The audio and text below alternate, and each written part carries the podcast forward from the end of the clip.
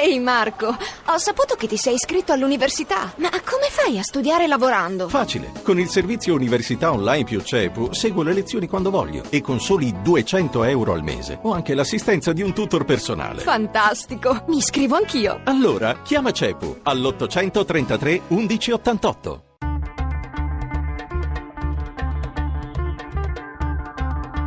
Bianco e nero.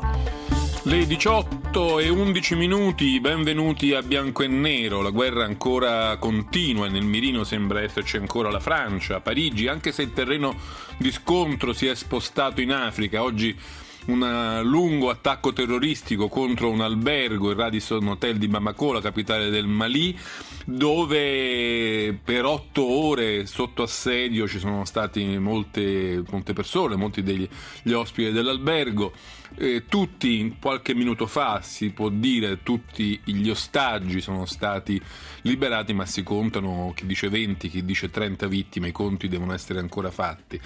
Il Mali è il posto in cui la Francia è intervenuta militarmente già negli anni scorsi e lo stesso François Hollande aveva detto che Parigi è nel mirino proprio per l'intervento in quel paese. L'attentato è stato rivendicato da una formazione jihadista, qaidista che si chiama Al-Murabitun e di cui tra l'altro parleremo nel corso di questa puntata in cui abbiamo due ospiti che vi presento subito eh, anche per aiutarci a rimettere nel giusto contesto anche gli eventi di oggi in Mali, in Africa.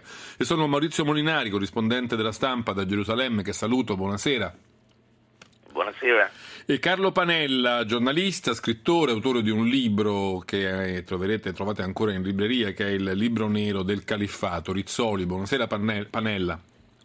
Buonasera, sì, Panella. Panella, ovviamente Carlo Panella. E noi, prima di cominciare la discussione, eh, ci affidiamo alla scheda di Valeria Donofrio per capire meglio un po' i temi di questa puntata. Dopo Parigi, Banco, dopo l'Europa, l'Africa. La scia di terrore dell'estremismo islamico, pur valicando i confini geografici, sembra essere guidata da un unico filo rosso, la Francia. Anche nell'assalto di questa mattina ad uno dei principali hotel della capitale del Mali, infatti, l'obiettivo jihadista è apparso lo stesso dello scorso drammatico venerdì. Una teoria che sono in molti a formulare, a partire dallo stesso François Hollande. Forse non è un caso che l'attacco nel paese africano sia arrivato a distanza di 24 ore dalle dichiarazioni del presidente francese, che proprio ieri aveva sottolineato come l'ISIS consideri il suo paese un nemico dopo l'intervento di Parigi in Mali. L'ipotesi sembra essere condivisa tra l'altro anche da Romano Prodi, che da inviato speciale ONU proprio in Mali aveva raccolto le preoccupazioni dell'allora presidente egiziano Morsi, che temeva che l'azione militare francese potesse unire in un unico fronte i terroristi del Sahel e del Sinai. Dunque, a voler accogliere la tesi secondo la quale sarebbe proprio la Francia oggi l'obiettivo principale della furia jihadista, cosa dovrebbe fare il governo di Parigi per difendersi? La posizione di Hollande è stata chiara sin dalle ore immediatamente successive, dando il via ai raid aerei sulla Siria, una scelta politica che il presidente ha ritenuto obbligata, ma che non è stata condivisa dal resto dell'Europa, fatta eccezione per Putin. L'idea è che una risposta militare di questo tipo finisca per ritorcersi contro chi la adotta. A pensarla così non sono solo i paesi che non sono stati colpiti direttamente, ma anche molti francesi. Fanno riflettere le considerazioni del giornalista Nicolas Henin, a lungo prigioniero del gruppo Stato islamico, secondo il quale loro si aspettano e vogliono i bombardamenti e saranno rincuorati da qualsiasi segno di reazione esagerata, di divisione, di paura, di razzismo, di xenofobia e i civili islamici, intrappolati tra i due fronti, finiranno per schierarsi con i terroristi. Ma allora la Francia, il mondo occidentale e quello islamico moderato cosa devono fare? Attaccare militarmente le zone sotto controllo jihadista o no? E c'è o non c'è una terza via per uscire da questo vicolo che appare sempre più cieco? Bianco o nero? Sono un po' queste le domande centrali di questi giorni che dividono governi, ma anche opinione pubblica, giornali, media, che ci poniamo in questa puntata di Bianco e Nero con Maurizio Molinari e Carlo Panella. Da Carlo Panella vorrei cominciare per chiedergli di mettere dal suo punto di vista nel giusto contesto quello che è accaduto oggi in Mali e se è vero come dicono in molti, come dice Prodi, come abbiamo sentito nella scheda, che questo, uh, che questo attentato è strettamente collegato diciamo anche a quelli di Parigi, una, una strategia che mette la Francia in prima linea contro ISIS. La situazione del Mali è piuttosto complicata eh, ed è una situazione di crisi che inizia come immediata diretta conseguenza, alcuni generali francesi dicevano che era il secondo tempo della guerra sciagurata in Libia, perché eh, per cercare di spiegare nel nord del Mali abitano delle popolazioni di etnia tuareg e eh, arabi eh, mentre il resto del paese maggioritariamente è composto da etnie eh, africane non eh, islamiche. Da sempre questo Azawad, questa regione, è stata un uh, teatro di tensioni soprattutto e anche militari, soprattutto da parte dei Tuareg, che in larga parte erano andati eh, a far parte delle milizie eh, specialiste migliori, professionali di Tuareg, scon- eh, di Gheddafi. Sconfitto Gheddafi, queste milizie, 2.000-3.000 uomini, si sono recati nel Mali e hanno fornito la massa critica per una alleanza che univa eh, arabi, jihadisti,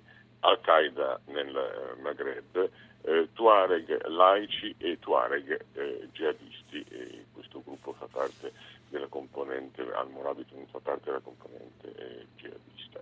Eh, si era creato il più grande stato jihadista dopo l'Afghanistan o con l'Afghanistan, diceva la CIA nel, 2000, eh, nel 2012. Questo Stato a un certo punto ha tentato una avventuristica eh, puntata per conquistare Bamako, stava per conquistare Bamako, cioè la capitale eh, del Mali, a questo punto l'ONU e la Francia sono intervenuti con l'operazione Sendal.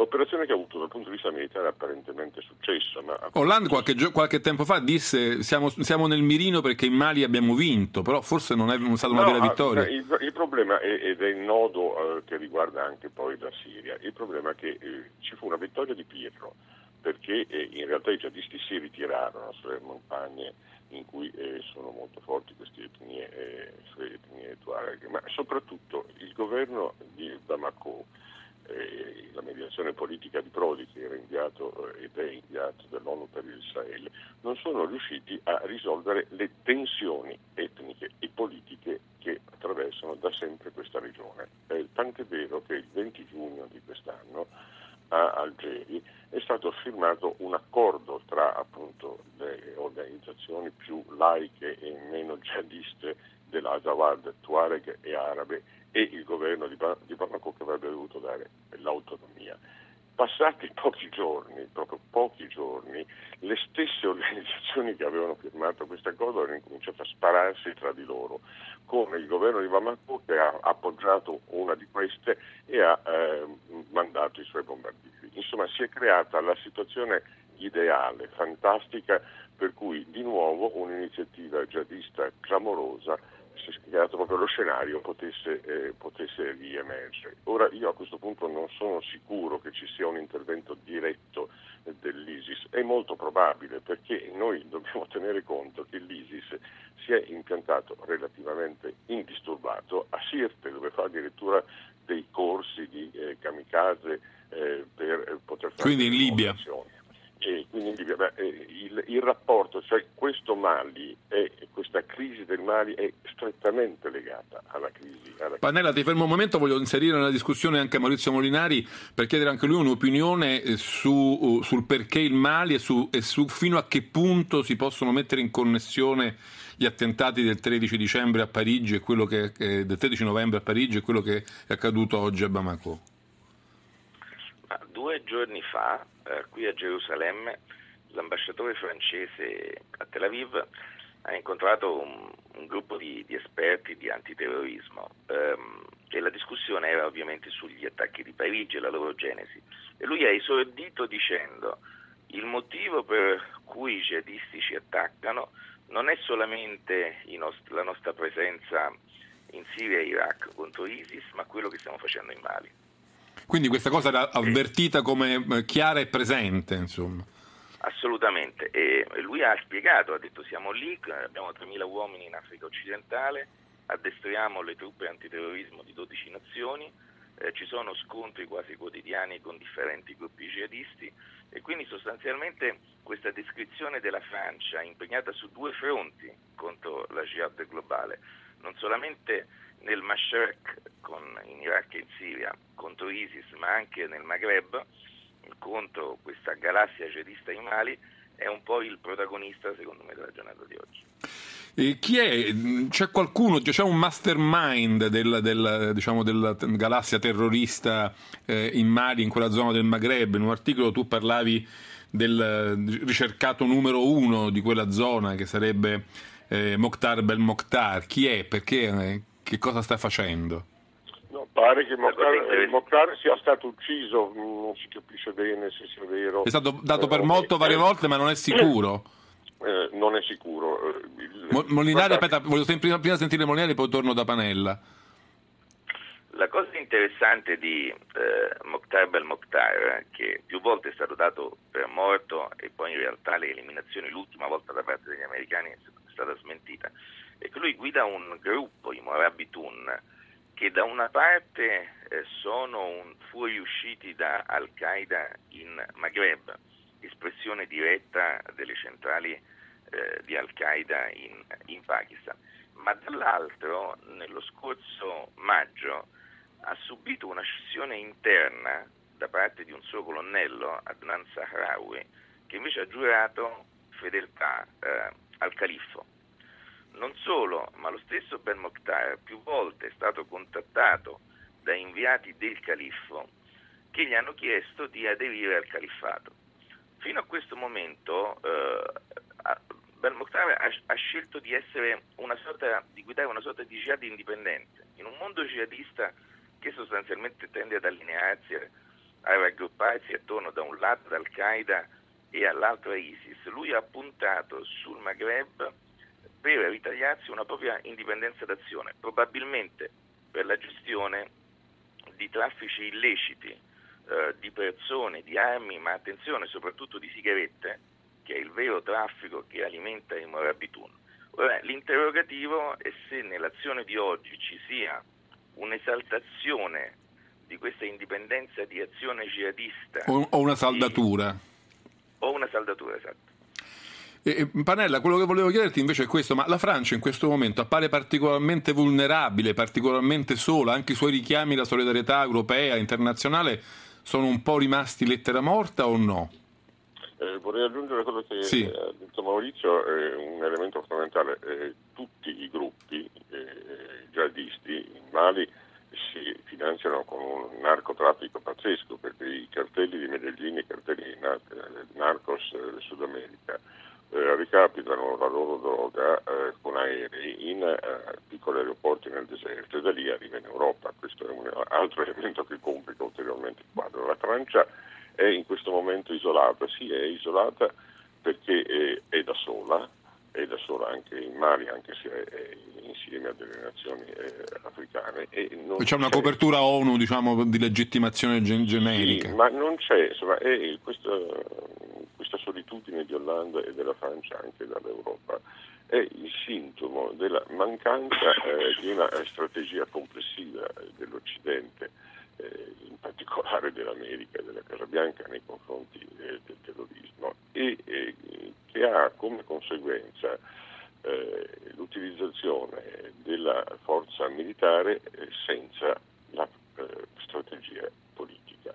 Noi stiamo, loro stanno eh, sfidando con Clausewitz, cioè non, qui non ci sono delle guerre al terrorismo che sono conseguenti a un'azione politica che ad esempio sappia risolvere le basi etniche e tribali dei conflitti che ci sono e sono molto forti, di cui i, jihadisti fanno buon, buon, uso. Per cui eh, questo è poi fisicamente, materialmente rappresentato non nel Mali ma eh, in eh, Mesopotamia da questa follia di eh, una guerra eh, che viene combattuta soltanto attraverso l'aviazione, che non serve assolutamente a nulla perché eh, danneggia molto. Però mi sembra di capire, Pannella, che tu saresti contrario anche ad un intervento diciamo, di guerra vera, cioè di guerra boots on the ground, con le truppe inviate lì diciamo, nello, nello, sì. nello, Stato islamico a, a, a, sbaragliarlo e conquistarlo.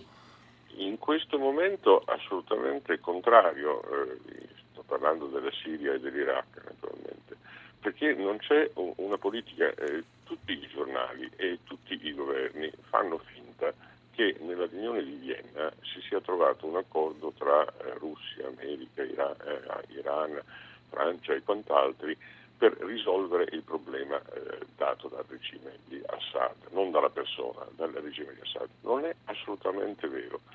Il regime di Assad, voglio che sia chiaro eh, a chi ci ascolta, in questo momento non rappresenta un governo che, ormai non governa più sulla Siria se non su una sua parte, ma rappresenta una componente eh, dell'alleanza che ha messo in piedi l'Iran, aiutato dalla Russia, che punta a governare eh, con eh, un'egemonia sciita dal Mediterraneo, il Libano, fino ai confini dell'Afghanistan. Ti fermo un momento. per la Siria e l'Iraq. Ti fermo un momento ti fermo un momento, ma torniamo proprio su questo punto con Maurizio Molinari e con Carlo Panella, cioè cosa fare militarmente, se c'è qualcosa militarmente da fare contro ISIS, contro lo Stato islamico, lì dove ha diciamo, la sua dimensione territoriale. E lo facciamo subito dopo il GR regionale che sta per arrivare, tornate poi a bianco e nero 800 05 0578, Maurizio Molinari e Carlo Panella, stiamo discutendo di come reagire all'attacco terroristico di ISIS, prima in Europa e poi in Africa. Tra poco.